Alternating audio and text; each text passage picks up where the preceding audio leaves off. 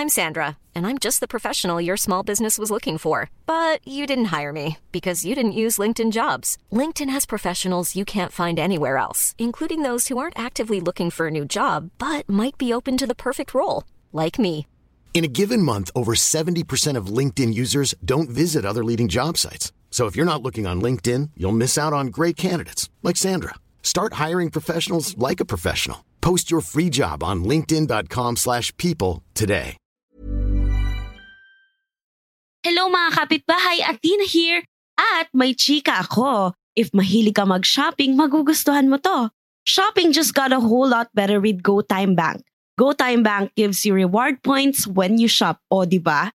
And points can be redeemed as cash with a simple tap in the GoTime Bank app. Gusto niyo yon? Not only does GoTime Bank offer interest rates 50 times higher than traditional banks, but it also provides three free bank transfers to other banks per week. With GoTime Bank, you can send, shop, and save with ease and confidence knowing that your money is safe and secure. Download the GoTime Bank app today and open an account in less than five minutes. We love it. Visit www.gotime.com.ph for more details. It's go time, mga kapitbahay! Podcast Network Asia. Kasi na yung mga tipong di nag-iingat tas kung ano. Sabi Ginawa naman, na. eh, oh, go, eh, eh, kung kung may sakit ako, di ba? Parang kung halimbawa masakit yung chan ko, masakit yan. Oh, inumin mo to, gawin mo to, napanood ko yan sa TikTok. Parang, Pag nagkasakit yung mama nyo or magulang nyo, sabi nyo kakakindi crush nyo yan. Hello mga kapitbahay, this is Yudes. This is Ina. This is Sari. This is Natalie. And Athena here. And y'all are listening to uh, Cool. Alright. Ang kalmado natin, why? Char. Kailangan talaga ano, sustained, no? Para ano. Kasi hindi kasi buwabawi tayo. Mga bakla kayo. Buwabawi tayo kasi 'di ba wala tayong episode last week kasi bakit nga ba tayo walang episode last week? Wala kasi Hindi tayo Eh, we have our scheduling issues. Yeah. ko yan, we have our scheduling issue. You know, kasi ang dami naming appointments and so, we're busy persons. Hindi, tsaka ano pa kasi may sakit si may sakit si Kuya Yudes. Busy ako kasi namili ako ng ref at ano ba to? Washing machine. So, simple flex ng si- bagong ref. Ah, okay, Adult. sino adulting na. Oh my God, ano washing machine binili mo? Panasonic. Ma'am, Both automatic ba Panasonic. yan? Panasonic yes, automatic sponsor wedging us. machine. Yes, Ang I binili love ko, it. Sharp. Talaga, nabudol ako kasi ng homebody sa Panasonic na to, automatic machine. Alam mo, pangarap ko din ng automatic washing machine. Kaso, ang hina ng tubig sa Malibay. Hello! Pasay City Government. Char. Binili kong Sharp. Yung binili kong Sharp, pwede siya sa ano low pressure water. yes, Ah, talaga? Oo, tas automatic Yes, din yun. Try ko. Try ko siya. Pag ako din mamimili na. Eh, ang Yeah. cute, ang ganda nung akin kasi mini-measure niya kung gaano ka bigat yung ano. Tapos ina-adjust niya yung, yung, yung labahin mo bago siya mag-start maglaba. Ang galing. It's so awesome. Kasi, Ito na yung mga hilig ko ngayon, guys. alam mo, ang tatanda na natin. Ang tatanda na natin, guys. Ha? Ito na yung, dito na tayo natutuwa. Dati, Ito na yung tayo. signs of success. Char! Ah, sana yung, sana bumilis pa. Sana dumami pa yung signs of success, no? Oo. And uh, tama mo, tama-tama yung mga napag-uusapan. Magandang Hmm. pasakali yan, no? Because for our topic today, which is, you know, actually wala pang title to episode na to. Mamaya pa namin pag-iisipan after recording. Pero this episode is ano inspired or rather parang we were na pag-isipan namin na magandang pag-usapan to ngayon. Especially now, I think na you know, um, for for a lot of millennials, no, na we're now at that age we're in. The presumption is we're already at a comfortable juncture in our careers. And for the Gen Zs, for the older Gen Zs, they're already at that stage we're in adulthood or the pressures of adulthood or of the quote unquote real world is already impinging dun sa horizon nila or sa reality nila. No? And also, it, alam mo, actually, maganda nga tong topic na to for all kinds of ages kasi especially lalo na sa millennials, I think. Kasi sila yung parang nagiging mga naririnig ko na Mm. nagiging, ang tawag dito, breadwinner. Mga ganon. Mm. Kasi, yeah, and marami na talaga na millennials ngayon na nagiging breadwinner na uh, uh, by default because you know Tsaka, at yung the stage of their life. age din ng mga parents nila is like, hindi pa modernize enough. Mm. Kasi ngayon, luckily, yung mga, kunyari, tayo, if we became parents, you know, we'll, we, uh, I think we'll have a very different Mm-mm, perspective on mm-mm. how to, ano, you know, child on child rearing, on becoming a parent, the responsibilities of it, and all that stuff. No, so True. very the uh, and this was also spurned by a recent pu- public event. No, uh, kung maalala ninyo, para naging hot topic din, di ba? Kasi nakikiuso na kami ngayon, guys. Kasi Oo, guys, you know. we're we're bata pa kami. Char. Ba- and Gen Z kami lahat. Gen Z kaming lahat, di ba? Ah, I can't How'd you- believe this now, Nakakatuwing generation Gen Z kami lahat. Tapos naka Gen Z kami Party lahat. No girl, cap. No cap. For Paano real, bang for Gen Z? How'd you do, fellow real. youths? Mm. Girl. How do you do, Gen guys? So Diba? cool. Man. Anyway, so di ba yung in, in a very popular noontime show, there was a segment wherein one one of the guests or rather the players, diba, nagkaroon siya ng platform doon. Tapos para kausapin yung anak niya. And they were in, you know, in, in a, I think in a very well-meaning, you know, uh, way. She was asking her son to be, to take care of them when they grow old, to, be- to be successful. No, those are bad wishes, no? But then, one of the hosts, Maine Mendoza, no, she was very parang ate, parang seven years old pa lang si Bagets, di ba? May mga ganun, ano, siya bata pa rin Yeah. naman kayo. May, may, may ilalaban pa natin to.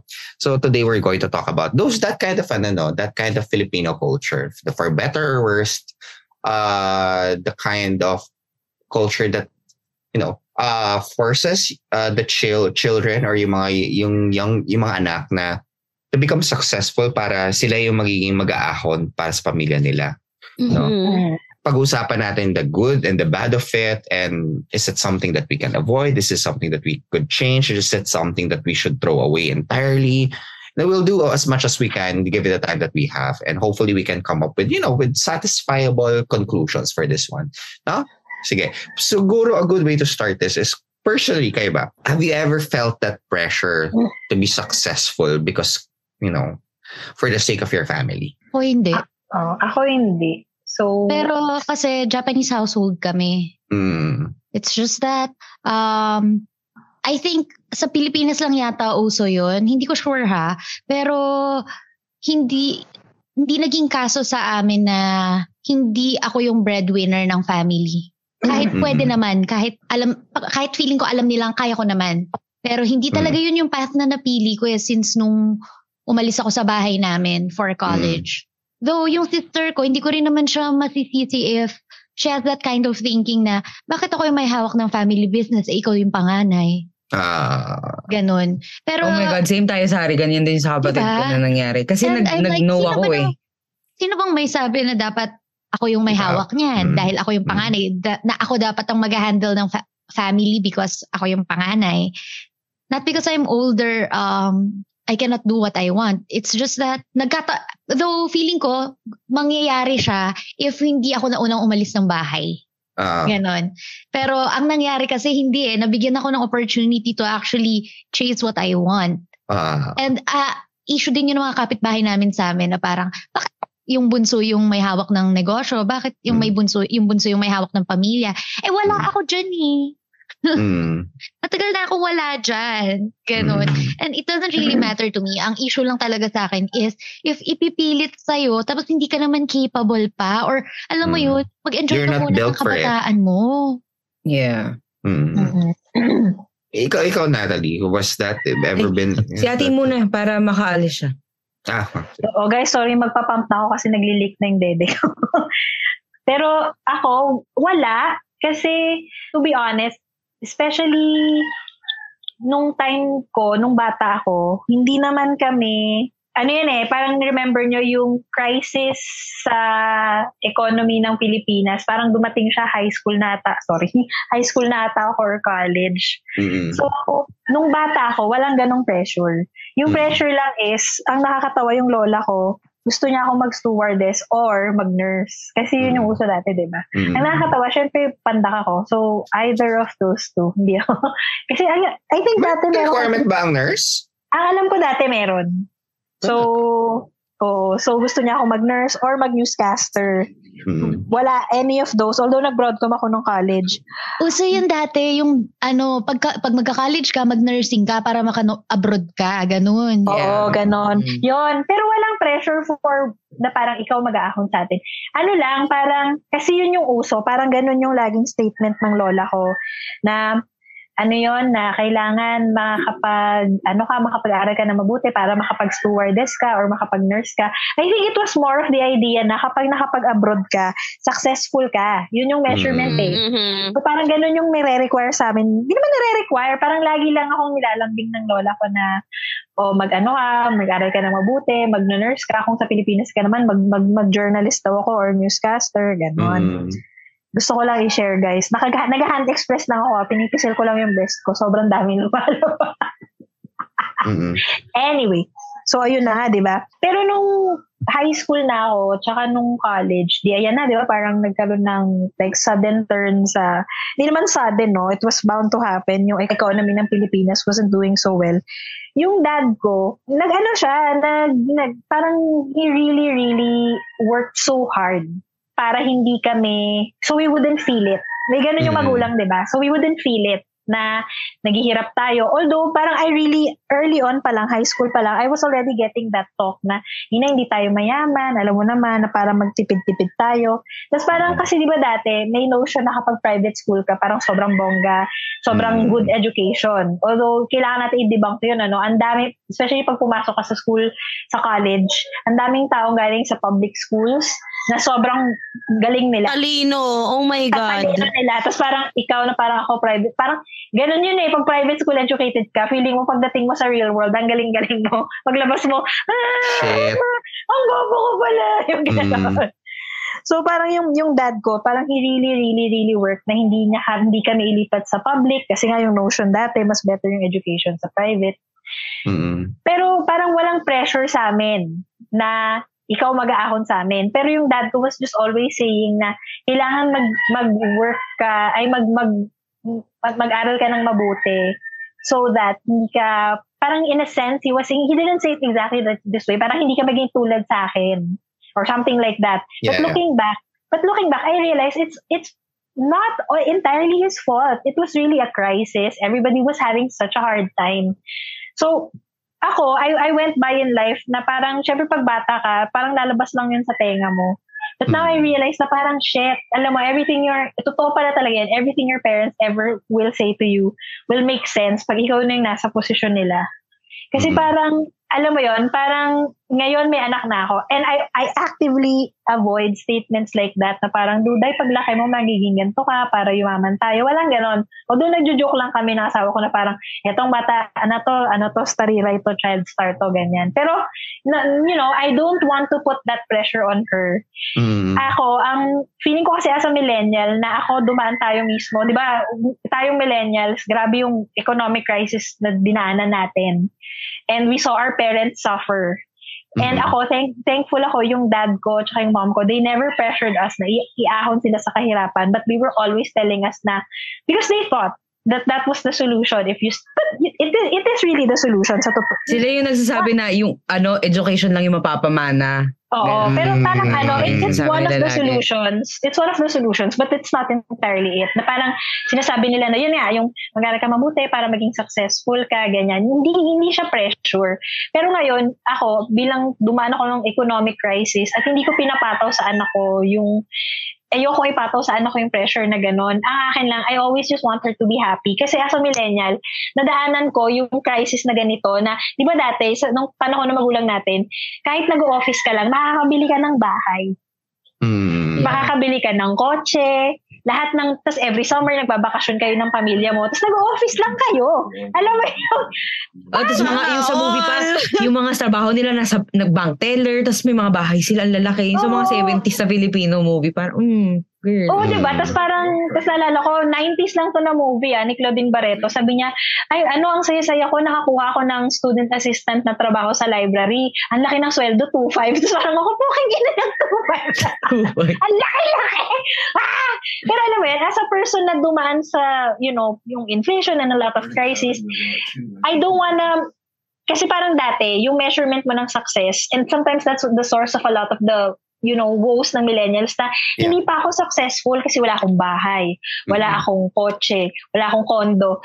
Pero once you realize that it's not, you know, you're struggling very much and hindi ka nagkukulang.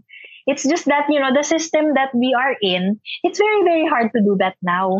So ako, parang yung upgrade sa ginawa na magulang ko, na gagawin ko kay Duday is that I just want her to be happy. Yun yung lagi ko Mhm. sinasabi. I want her to be happy and I want her to be successful sa measurement ng sa measurement niya ng pagiging Mm. successful niya.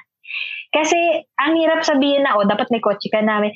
Yun yung mga bagay na panahon ng magulang natin yun. Tapos nung tinay, trinay ko i-apply sa sarili ko na bakit ako wala akong kotse, bakit ako wala akong bahay. And then you realize na yung mga kaibigan mo, na mga kaklase mo, that they have these big cars and big houses. Parang a lot of them, sariling sikat nila yon But some of them, tinulungan din sila ng parents nila. So Mm. yun yung sinasabi na na generational wealth. Eh ako wala naman kung ganun, di ba? Kasi nga my father and my mother really, really worked hard para lang hindi namin maramdaman dati na nahihirapan kami. And siguro ganun din yung mangyayari kay Duday. Pero yung level up ko is that I don't want napatawan siya ng anything like that na parang, oh, mag, maging successful ka, mag-a-abroad ka. Walang ganon. Mm. Kasi until now, my parents are like that. My dad, parang he keeps saying na, oh, hindi pa ba kayo magmamigrate ng asawa mo? Yung dali mo na yung anak mo, ganyan. Tapos parang ako, pa, okay lang naman kami dito sa Pilipinas. Sabi yung mga pinsan mo nag-migrate na kasi para ano, madalian ka. I mean, to, to be fair sa magulang ko, sa fa- father ko especially, it always was always our comfort that he was thinking about. Mm. Na parang mag-migrate ka for your own good.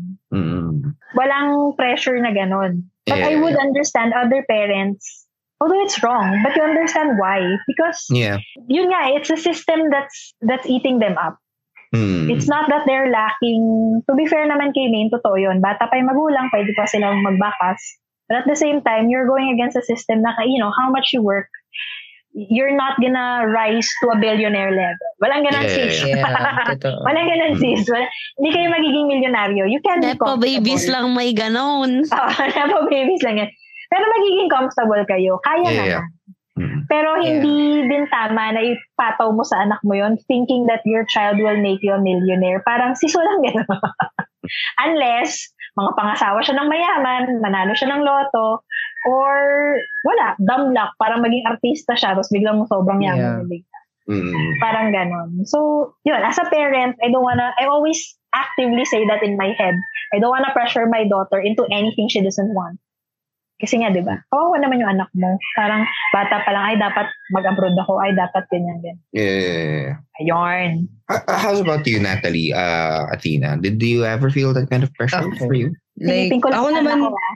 ano eh, like, I have to acknowledge my privilege Mm. na parang never naman ako na pressure into like ikaw yung magpapa papa ano sa amin magtataguyod sa amin or whatever kasi uh, to all uh, my mom was very responsible naman like sa pag-provide ng pang tuition ng mga Mm. basic needs namin at the same time siguro naka-help din na broken family kami ito siguro yung isa sa perks kasi parang ang nai-instill sa'yo is sundin mo yung dreams mo. Kasi wala ka, wala ka namang pamilya na iintindihin eh.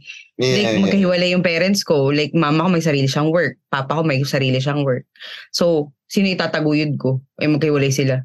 Mm. Tapos parang ano, so, isa yun sa privilege na natanggap namin. Siguro iba yung kind of pressure and in fairness, dahil nga naging close kami ng kapatid ko lately, mas pressure siguro between like, alam nyo ba yung nagkaroon ng TikTok trend about sa mirror Middle child? Ay, Hindi, mirror child. glass child. Glass, Glass child, child. yes. Sa glass child.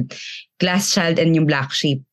So, n- pag Ano ina-express child? kapatid, Sorry. Grabe, Parang- sobrang, ano, Sis, yung parang glass child, parang nag-refuse siya ka yata ng, ayun, ikaw na lang, Gugu.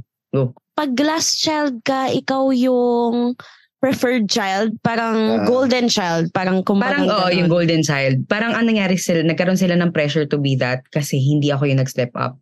Uh, Parang ang nangyari, ako yung tipong, hindi, ayoko to. Parang ako yung, that's the moment I got a chance to get out of there, umalis ako. Tapos siya yung naiwan. So siya yung pressure na, dahil nga ako yung flaky, ako yung hindi masyadong responsable, sila yung napilitan. mm. Yes, na maging so responsable for the ko, glass family. child siya. Class child dyan si Chanel. So Oh. parang, alam mo yun, nagkaroon ng pressure kasi si Chanel, nung pagdating namin dito sa US, may business yung mami ko. Hey, it's Danny Pellegrino from Everything Iconic. Ready to upgrade your style game without blowing your budget? Check out Quince. They've got all the good stuff shirts and polos, activewear, and fine leather goods, all at 50 to 80% less than other high end brands. And the best part? They're all about safe, ethical, and responsible manufacturing. Get that luxury vibe without the luxury price tag. Hit up quince.com slash upgrade for free shipping and 365 day returns on your next order. That's quince.com slash upgrade. Hiring for your small business? If you're not looking for professionals on LinkedIn, you're looking in the wrong place. That's like looking for your car keys in a fish tank. LinkedIn helps you hire professionals you can't find anywhere else, even those who aren't actively searching for a new job but might be open to the perfect role. In a given month, over 70% of LinkedIn users don't even visit other leading job sites. So start looking in the right place. With LinkedIn, you can hire professionals like a professional. Post your free job on linkedin.com slash people today. So, ang business na yun, parang ang ina-expect na, noong una nga, dahil nung panganay ako. Actually, hindi na eh. Kasi nung sa Pilipinas pa lang, talagang na, sinabi ko na sa kanila, ayoko na, ayoko. Kasi any responsibilities, hindi na nila sa akin inasa. Kay Chanel na. Like, in, yung pagbabayad ng house, ng car, sa kanya Mm. na transfer lahat ng pangalan, tinanggal sa akin. Kasi nga, nag-opt out na ako. Mm. So pagdating dito, nasa kanya na rin yung pressure na siya yung tutulong sa business. So lalo na nung umalis na ako ng bahay, tapos nag-move in na kami together ni Kelvin that time, mag-asawa kami. Doon niya naramdaman na parang siya yung nagpapatakbo, na parang hala, parang ang unfair kasi hindi Mm. naman siya yung panganay. Mm. Na parang ako, nakakakonsensya rin kasi alam mo yun, nagkaroon ng da- Yes, nagkaroon sila ng damage sa ganun. Meron siya may mga emotional damage siya na hindi ko nakita. Kasi nga ang individualistic ko mag-isip ako lang. Like Mm. mag-work ako for me, magiging successful Pero ako for me. nothing Okay, wrong fine. with that. Eh, there's nothing wrong with that. Pero like, tipo may mindset pa rin naman ako na kapag yumaman ako, sige, tutulong naman ako sa family. Ganun. Pero like, Alam mo, magandang, always magandang ano yan, magandang topic yan for individual later. no, sa topic. atin. Actually, oh, ibahin natin yung topic. But yeah, wala ha- I have to acknowledge my privilege. Wala akong ganun. Siguro, Mhm. I, I think my parents na hin- hindi ako nakaka-relate sa parang, oh, ikaw yung magtataguyod. Oo. Ayun. Mm. Ah, for me, no, in fairness, like Ate Nakre, I have to acknowledge din my privilege kasi I think Rich kids Um, pala tayong lahat gago. Never naman pressure. rich na rich. Siguro, Swerte lang, swerte I lang with parents, I growing guess. up, My parents are really hardworking. I think yun yung sa akin. Instead of, kasi hindi na naman, hindi din naman galing sa yaman si mama and papa. They just really worked hard for what kuya and I had when we were cha- where we, we were we were young. So uh, I have to acknowledge that na they were cool parents. For me, cool parents sila kasi lahat ng mga classmate ko parang meron meron this pressure on them to be the breadwinners. And also, I'm the youngest child. So, ano mo yun? So, the pressure really wasn't on me. Na kay kuya Mhm. siya if it's, it sa Kung meron if- ba? Magandang point yan. Kasi Hmm. feeling ko yung ate ko, na-pressure siya. Feeling ko ako hindi. Magandang point na ano, no? Minsan it's the eldest. Minsan. Mm-mm. So, ang sa akin naman, hindi yung pressure na ako yung mag-aangat or kaming yung mga ch- mga anak yung mag-aangat sa hirap sa kanila.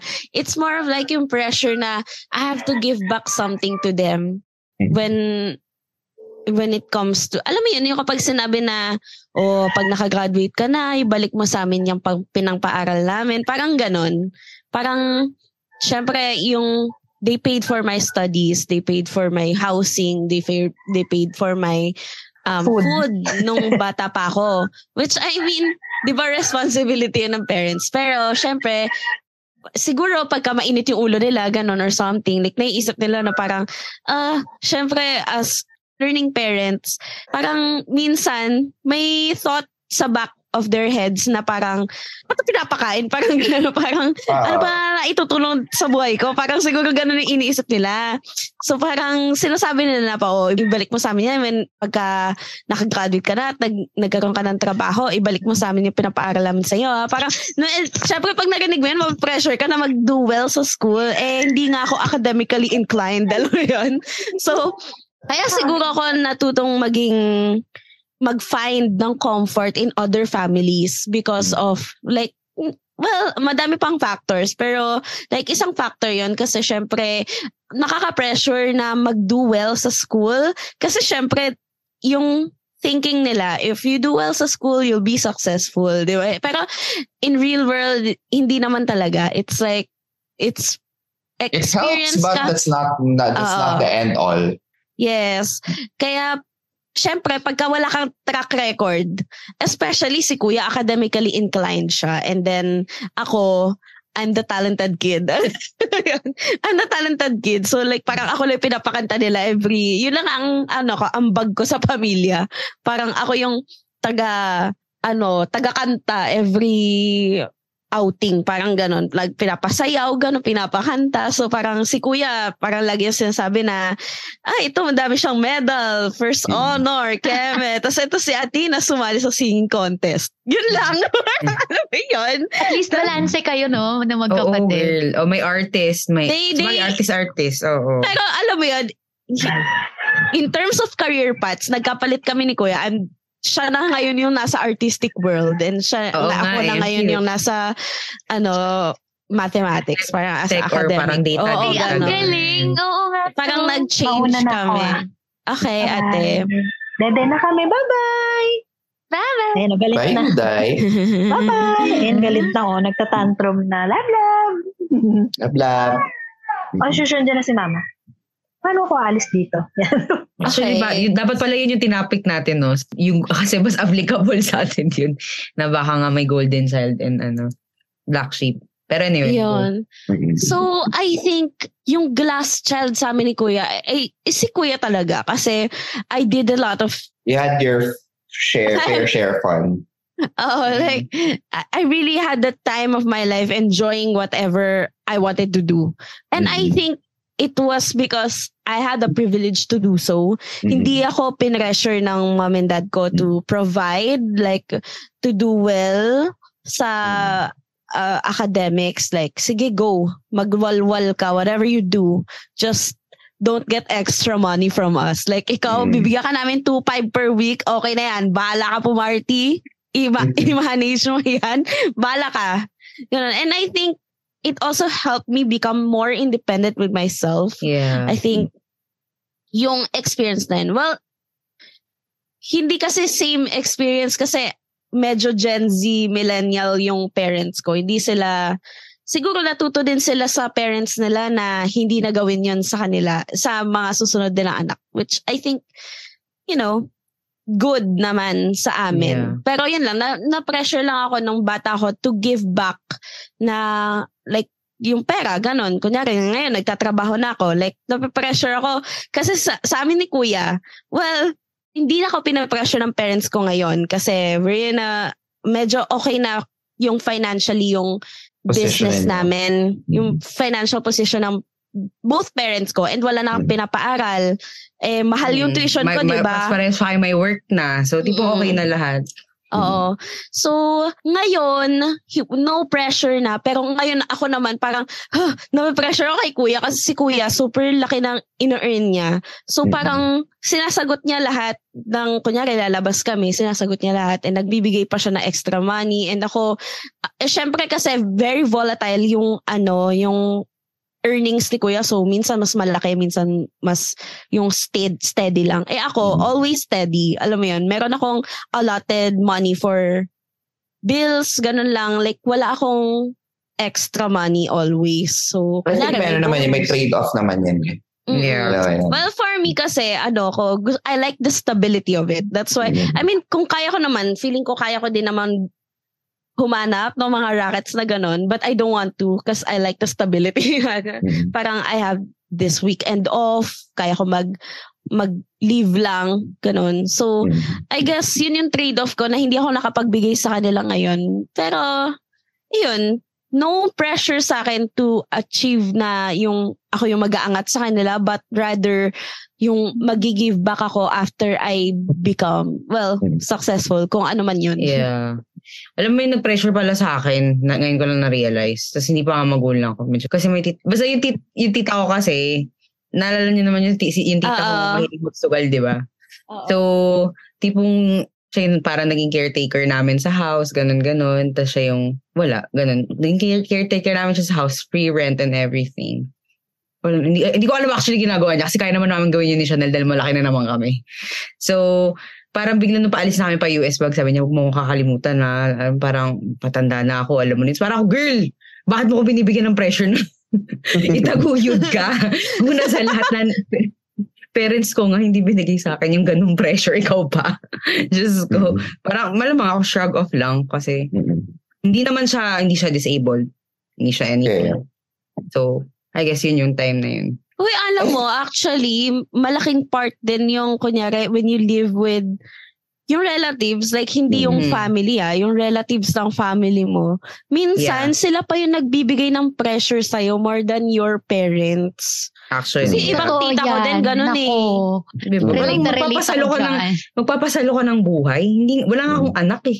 Tapos parang may sasaluhin akong buhay. Gago ka ba? I think on my end naman, I, I- like all of you, I was very fortunate na my parents had uh, a progressive mindset in terms of raising children in the sense na sabi nila, it was it was weird because I was going back doon sa ano, pabiyahe na ako ng Manila noon. I was already a graduate, I think a few years, okay, a few years after graduation. Tapos pabalik ako ng Manila. So, tapos nung before pa ako nag-MA nito, ah, bigla sabi ni mama sa akin, papalis ako, nagbabay na ako, sabi niya. Oo, mag-aral na mabuti ha. Tapos bigla siya, bigla niya nahuli sa sarili niya. "Ah, Ba't ko sasabihin yun? Graduate ka na. Pero sa, tapos parang, tapos before, then, because of that, bigla na open up yung conversation na para sabi niya, o sige, hindi, since hindi ka naman nag-aaral, mag-ingat ka na lang. Tapos sabi niya, Mag-ingat. Mm. mag-ingat ka na lang. Tapos sabi niya, sa, sabi niya, si dad biglang sumabit, sumabit na sa conversation na, oo, mag-ingat ka na lang. Yun na lang yung gawin mo sa Maynila. Kasi, wag mo kami masyado isipin dito sa bahay. Kasi, yun naman yung rason ba't ka namin pinaaral. Ba't ka namin inalagaan. Para pagdating ng araw at wala na kami. Kaya mo tumayo sa sarili mong dalawang paa. And when we had that conversation, that's when, that's when I think some doors open in my head. How fortunate I really am in terms of you know the the parents I ended up with because they never even growing up they never made me feel yung I have to be of a certain caliber in order for them to consider me success. Does that make sense? Yeah. Mhm. But of course, now that they're growing older, no, they have tapos yung mga ka- kasabayan nila, yung mga barkada nila na nag, nag, nangingibang bansa uh, because dinala ng magulang anak doon or something. Uh, I, I do understand where that is coming from, nasabi niya. That minsan may mga pasakali si mami na, oh, may, uh, usually ano yan eh, it comes in very well-meant suggestions na, oh, may ano, may scholarship daw sa ano, di ba gusto mo mag-PhD? Di ba, oh, may scholarship daw sa Australia or sa Singapore. May, minsan nagsasend siya ng ganyan sa akin. Tapos sabi niya, baka gusto mo, sabi ko, may pwede naman, pero sabi ko, sabi, Alam mo, pero Yudes, you have the credentials for it eh. So, Totoo. promise. Sa, ang dami ko nakikita nag-aaral dito na para ako tang ina yung credentials ni Yudes. Walang wala to sa credentials ni Yudes. Like, Thank you. pag na, try mo lang mag-apply, try mo lang. Ah, Kasi sige, let's see. ang laki ng chance. Ang laki. Siguro pag nakapublish ako ng paper, ganyan. Yeah. Apply ako. Para lang may ano, mer meron ka meron kang leverage na gano'n. Publish siya. Yung UP nga, sabi ko, sige na nga, try ko na lang para matigil na tong mga to. Para lang matigil na kami sa pagsasuggest. Balay mo Mm. biglang, mm, girl, ano ka, Juilliard or something. Let's see. Diba? Anyway, we should always make that suggestion. And I think the parang just recently we had a we had a very eye-opening conversation sa kanila na parang sabi nila. Eh, sabi ko si mommy kasi, sabi niya, pangarap daw niya may magpadala sa kanya ng balikbayan. Um, yung pangarap ko kasi may padala sa akin ng balikbayan box. Sabi ko, ma, kabukas wala ng balikbayan box galing sa barkada mo a few weeks ago. Parang kailan lang ha. Tapos sabi niya, eh, syempre gusto ko yung galing sa pamilya. Sabi ko, eh, sabi ko, eh, sabi ko, if it happens, then it happens. Ako naman, very open ako to any opportunities, no? If my chance, then ano, but personally, sabi ko, personally, kung magpupunta ako sa, kung mag ibang bansa ako, ayoko kayo isama. Sabi niyo, hala, bakit naman? Sabi ko, eh kasi kung magpupunta ako ng ibang bansa, chances are that is for work and not leisure. Ayoko naman yung ibang bansa ako, isasama ko kayo doon, tapos ano, maiiwan kayo doon na mag-isa, di ba? Tapos matutulad kayo doon sa mga barkada ninyo na, alam mo yun, na parang yun yung sinabi ko sa kanila. At yun din yung napag, I think yun din yung, doon din sila na ano eh, na parang I have an uncle na you know, dito sa dito sa Pilipinas may may, may lupa sila. Alam mo yun? He was a doctor nung kabataan niya. So, you know, he has a lot of people. He is a community pillar in that sense, no? Na parang, but ngayon na nasa America siya, I think, I think kali nga din eh, Los Angeles, LA area din eh. Pero at nung tinatanong ko, kamusta ka dyan? Wala, andito lang, nandito lang sa bahay, nakaupo, nanonood, minsan magpa-park, manonood ng tao. Na I think in a way that kind of disabuse yung myth din ng America for them.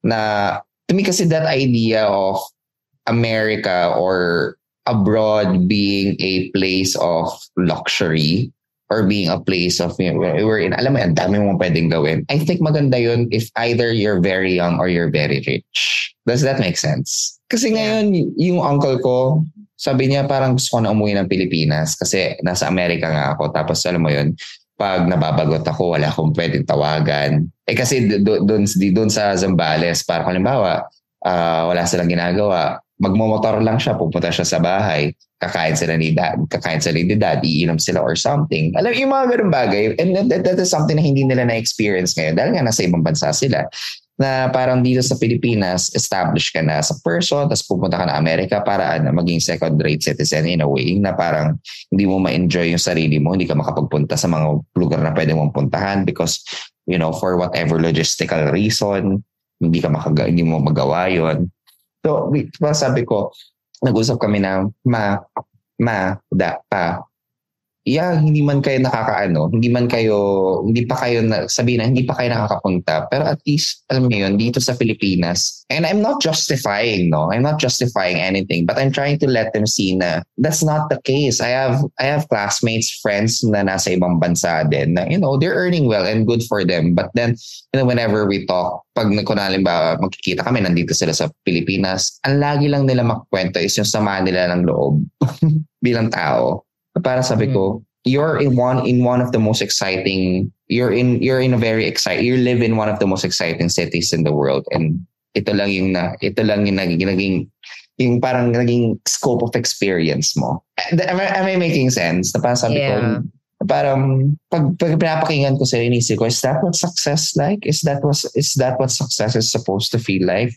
I know hard work entails hard work is non-negotiable on your road to success. I mean, well-earned success. But then, for what, no? Parang yun yung lagi ko iniisip eh, na uh, I have so many friends right now who have made it into the ladder, but then they would always call me or, or they would always message me and ask just how I'm doing and just to tell them stories. Sabi ko, sabi, I'm pretty sure you have a lot of friends there. Sabi niya, yeah, pero alam mo yun, it's oh, it's always the same. It's work and stuff like that. And parang sabi nila, yun na, yun na ba yun? Yun, yun lagi yun eh. Parang yun na ba yun? Ito na ba yun? Ito na ba yung buhay ko ngayon? Na pag-uusapan lang namin kung ano yung nangyari sa work last week. Na parang sinasabi nila na, yeah, the money's good and, and, and that's fine and all of that. But then from there, then what? Diba? And I think that's one of the things that's going to affect the way you know, if we do become parents, the way we view and quantify and qualify success. Kasi, yeah, definitely. I, I, I don't know ha. I don't know. But I the democrat in terms of luxury, na democratize yan in ter- yung sa Shopee. We we're, we're now be we're now able to afford stuff that you know hindi natin ma-afford before because you know mass it's now mass produced when it comes to travel uh yung mga piece of fares, yung, because it's now a really booming industry, you know, traveling abroad is not an impossible dream. or it's not a Yeah. far away dream as it was a few, you know, a couple of years back. True. Diba? So I think the joys that we can find, you know, if we do care to find it or if we make an effort to find it, there, andun yun eh, yung mga pinapangarap natin on a very material level ng bata tayo, they're available. But now I think in the way we measure success now, it's going to be different as as we Yeah. grow older. Diba? Na I've I'm pretty sure you've also heard these stories from your friends who've learned, who, who left high paying jobs in order to accommodate to a simpler lifestyle. Diba? It's, it's a, I think it's a wonderful phenomenon wherein nagkakaroon, naghahanap na tayo ng ibang ways in which we can define our, our happiness and our success. Uh, but in another case, uh, yun nga yung sinasabi ko kanina eh, na parang if there's a benefit from dun sa you know, in sa pagte-TikTok and stuff like that, you know, social media, is nagkakaroon na tayo ng individualistic mindset wherein ang pinaprioritize natin is our own life in the way that we want to live our life. But at the same time, iniisip ko, is it possible for us to fully adopt as Asian people or as Filipinos? Is it fully possible for us to adopt a very notoriously individualistic lifestyle given yung pagpapalaki sa atin? Hindi ko sure. Kasi may maraming Pinoy dito na tipong traditional mindset pa rin. Ang dami kong nakilala dito na Philam with Filipino parents na first generation immigrants. Mm. Tas you would think that they would adapt to the culture here na parang hindi, live your dreams, ganyan-ganyan. Pero meron pa rin sila kasi may struggle pa rin sila Mm. dito na tipong they are they're fighting for for their food every day they have to Mm. work kapag hindi sila nag-work magsa-stop lahat so ganun din yung nai-instill nila sa mga Na anak nila values, I no? swear na, na values na parang kailangan mo mag-aral kailangan sa magandang school ka mag-ano kailangan maiahon mo yung pamilya natin from wherever we are now kahit na, nasa Amerika na sila Mm. Kasi yeah napaisip So, ako niyan kasi ko alam I used to be that person that says na, ay hindi, hindi ko, hindi ako magpapadala sa kuya ko or hindi ako magpapadala sa mga Mm. kapatid ko ng pera kasi ano, buhay nila yan. But now, there would be instances wherein my brother would ask kung, kung may extra ako. And then, alam mo yun, yung the part in me that grew up with that very Western mindset na hindi, hindi ako magpapadala. But then, ano, may kurot sa puso ko bilang, I don't know, that, na nga oo. Bilang ano, people-pleasing individual. And I think bilang pagpapalaki Pilipino, dahil Oo. collect- I Yeah. think collectivist tayo eh. Kaya I think Yeah. doon nanggagaling yung mindset na kung aaahon ng isa, aahon ng lahat. Ah, true, true. Di ba? yeah Parang sabi ko, sige, ano naman, hindi, hindi ko naman, sabi nga ng, sabi nga ng tatay ko, sige na, hindi ko naman ikakapobre yan. Ala, alam mo yun, na, Mm. sige, papadala ako. Magkano ba? Yung, yung ganong mindset. Na parang, is there a way, do you think, on the on personally, do you think we can let go of that? Do you think there's benefit yeah. from that kind of mindset? Kasi 'di ba sa bagong generation now, we're what we're trying to do is raise a generation of less lonely people. And ganun din yung Oh. parents natin eh. Parang I think I would like to believe their childhood was way lonelier than ours. Mm. Yeah, And yeah. parang ganun, they tried their best to raise a happy kid. Ganito na yung best nila. Hey, it's Danny Pellegrino from Everything Iconic. Ready to upgrade your style game without blowing your budget? Check out Quince. They've got all the good stuff shirts and polos, activewear, and fine leather goods, all at 50 to 80% less than other high end brands. And the best part? They're all about safe, ethical, and responsible manufacturing. Get that luxury vibe without the luxury price tag. Hit up quince.com slash upgrade for free shipping and 365 day returns on your next order. That's quince.com slash upgrade.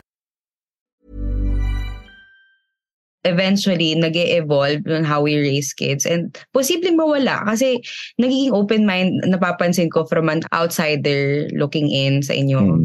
dahil sa, sa Pilipinas ngayon na- girl ang ano na ang open minded na minsan nga mas yung mga nakikilala ko mas open minded pa diyan kaysa yung mga nandito so it's possible Mm. Come to think of it yeah But I think kasi now we're uh, it's we're on opposite extremes eh. Nakikita natin yung opposite extremes na I've seen na I've seen I uh, but I do understand where they're coming from. Na hindi ko naman ina, hindi ko naman hiningi na ipanganak ninyo ako. Hindi ko naman hiningi na pala pinalaki niyo ako. Di sana tinapon niyo na lang ako. Na so hindi ako obligadong tulungan kayo. And may may ganun eh. I've encountered Mm-mm. people like that. I understand where they're coming from. But I've also seen people na parang alam mo yun, kung parang sa sweldo nila, parang 5% na lang natitira sa kanila. Literally, mag, ano, na, yung, yung tinitipid nila yung sarili nila to the extreme na nagkakasakit sila ba, para lang may maipadala sa pamilya. And I do understand then where they're coming Yeah. from. Oo. No? Uh, Mga kapitbahay, yung mga breadwinners dito, hindi naman namin sasabi, tigilan nyo na. Kasi alam naman Oo. namin na parang maraming logistics involved there na. You alam mo ni parents and everything. Oo. like siguro ito, yung pinag-uusapan na lang natin sa how to avoid Mm. na para magpalaki ng mga Or kaya is that is there a healthy balance yeah, in between? health- like mm, parang, ganun, something na like parang that. nagbibigay ka but you also have this individual parang may tira sa'yo. Ganon. I mean, Ako, mm-mm. sa pera kasi dito sa Pilipinas, there are certain na work that Mm. only allows that. I mean, ako, Mm. that allow, my work allows it. But yung ibang work that na mas mababa yung sweldo sa akin, I don't think it would work. Especially, Mm. lalo na ang mahal-mahal ng meral ko ngayon, ang mahal-mahal ng tubig, mga ganon, ang daming gastos. I understand that I have, ku, uh, meron ako mga ka-work na nagbibigay sa ano, that ang tira lang sa kanila is like, yung pambayad lang din nila sa bills nila sa isa. So parang wala na silang sa pangkain sa trabaho. Jollibee, ganon. Like wala na Mm. silang for leisure. Like I understand all of that. Like para, pero what we're trying to achieve here is to like, is there, will there be a time wherein we'll have that healthy balance in between na makakapagbigay tayo and also yeah. like, But I think those are Siguro- rules that we make up as Yeah. we go. mm-mm. Siguro no, Parang- ang pwede nating gawin is like, ay sorry, go. Sorry, sorry. go, go, go, go, go, go. Yung siguro pwede natin gawin now is i-work natin yung way bago tayo like mas maayos na family planning. yeah, I before- think that Mm. really helps. Yeah, before tayo mag-start ng family, make sure na may trabaho tayong maayos. Nothing, hindi naman sa kailangan mayaman ka bago mag-start ng Mm. pamilya. Pero sta- at least Capable. stable ka. Stable Mm. and capable ka to provide for your kids na tipong hindi ka nahihirapan. Naiisip mo, shit, sana yumaman yung anak ko in the future. Siya, Yeah. magta- na hindi malalayo ka sa ganong So, mindset. Ang ano eh, parang ang the sad thing about that, it's maybe I find it sad, but of course, again, different ano eh, different priorities na parang hindi mo na nahanap kung ano yung para sa'yo Mm. na gusto mo because you were already fitted into these responsibilities at an early age.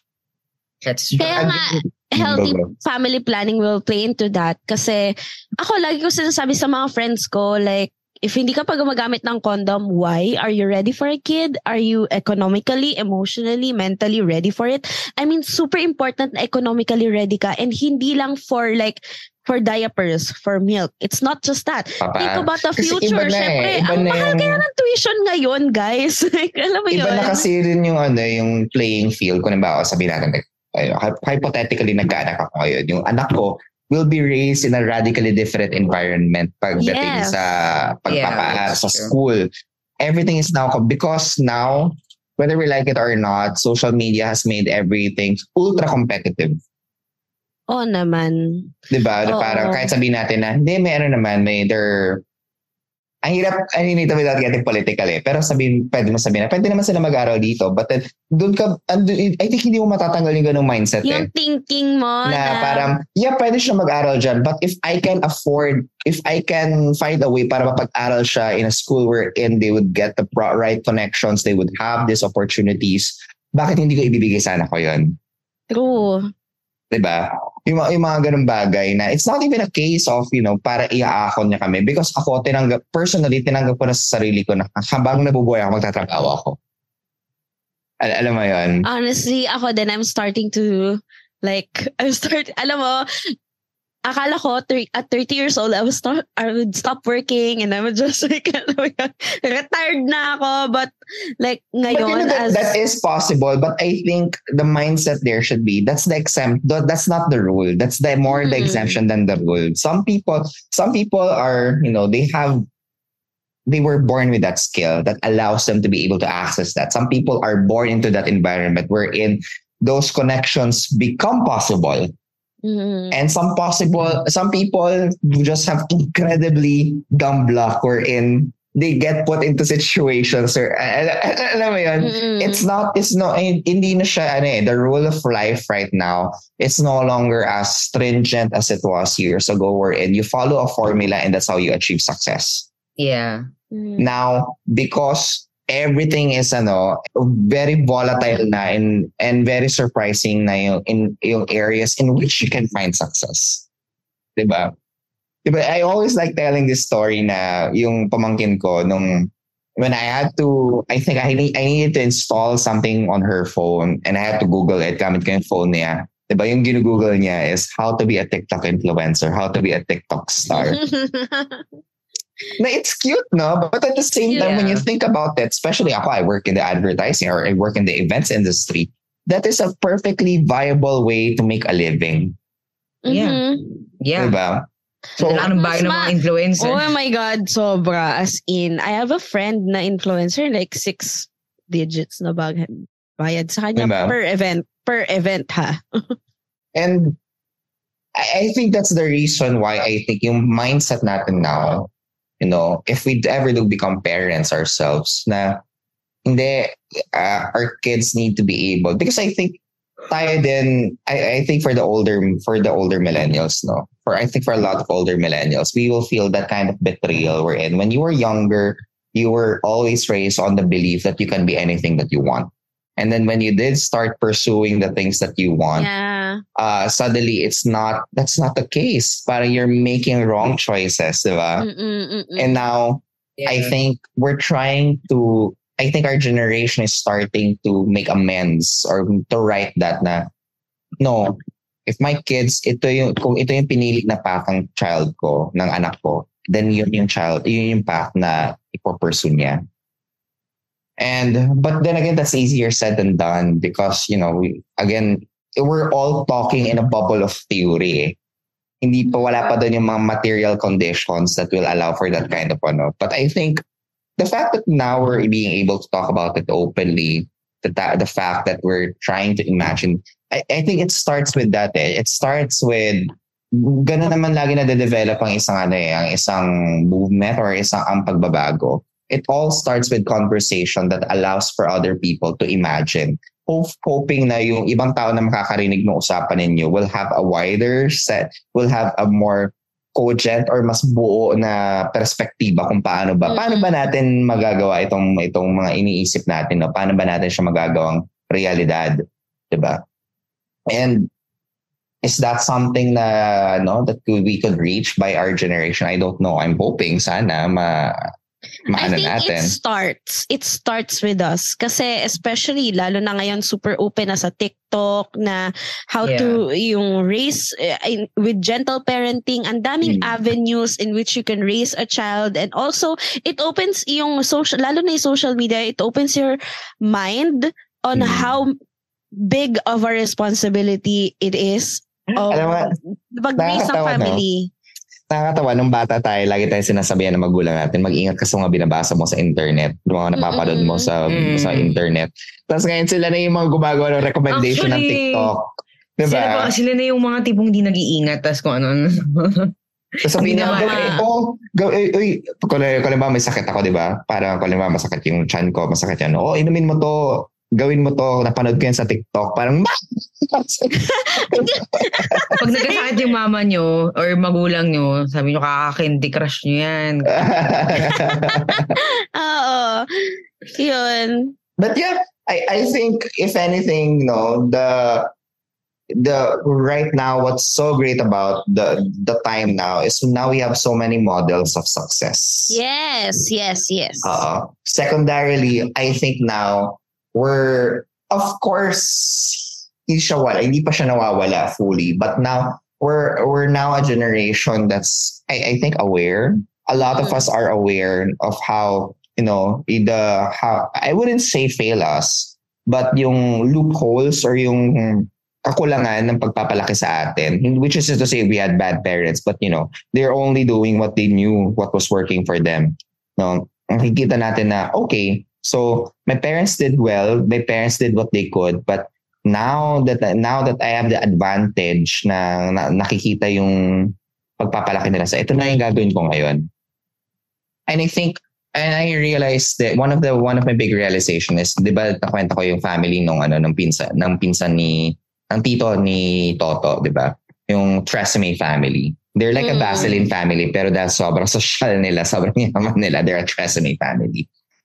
Na they, they, yung mga anak nila, yung mga pinsan ni Toto, they're really grounded kids and they're really and and sabi ko bakit ganun yung pa, pa- paano nila naabot yung ganung ano yung ganung type of family and I realized it's because yung parents nila had time to be individuals beco- before they were parents Yeah.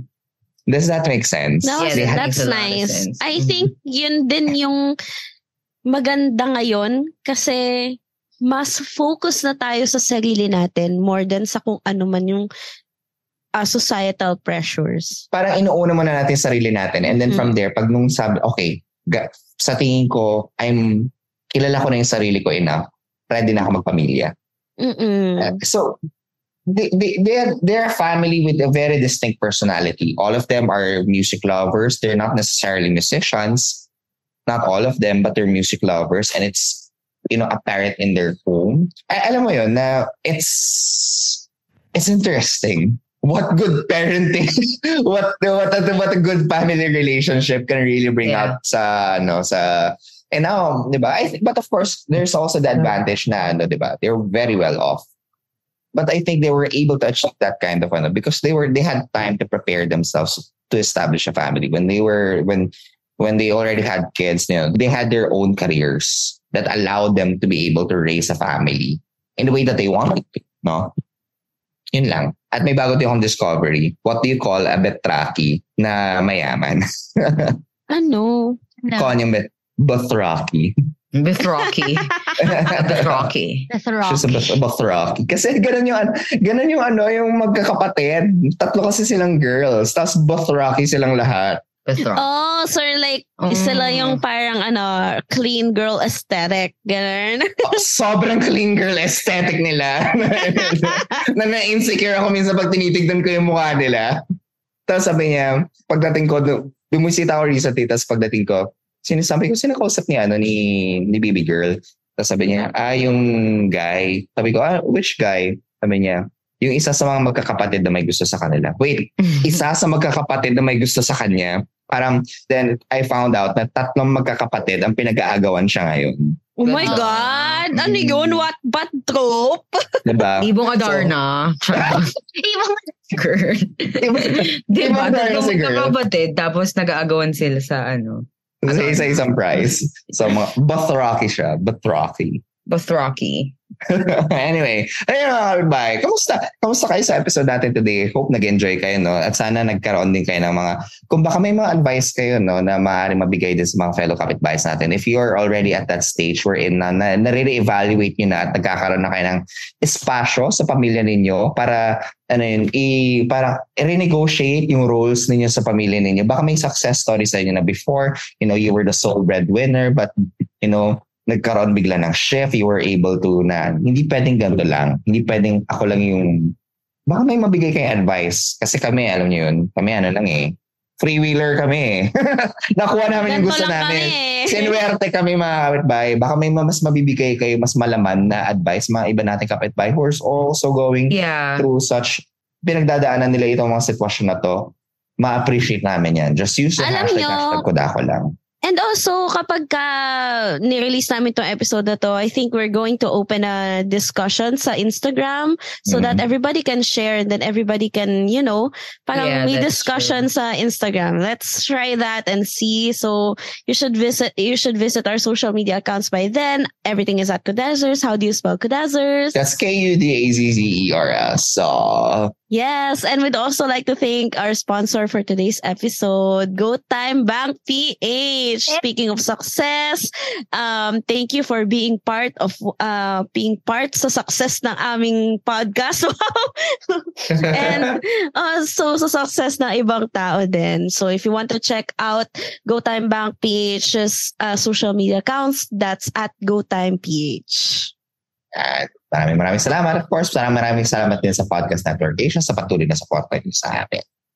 Yeah, and if you want to listen to other podcasts na, you know, that like the Dazzers, you know, who are also dishing out good content, just visit Podcast Network Asia's website to see our co-affiliates. Guys, visit nyo. Maraming marami sila. Maraming marami kami.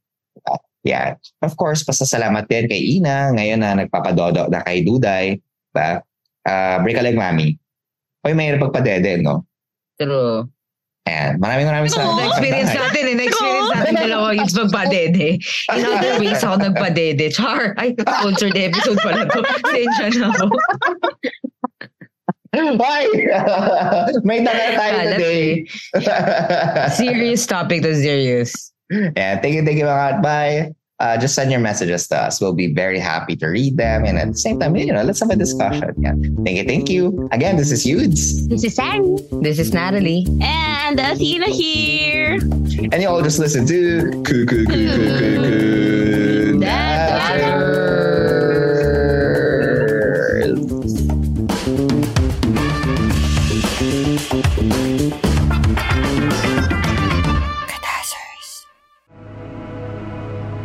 The views and opinions expressed by the podcast creators, hosts, and guests do not necessarily reflect the official policy and position of Podcast Network Asia, the hosts of the program, or other programs of the network.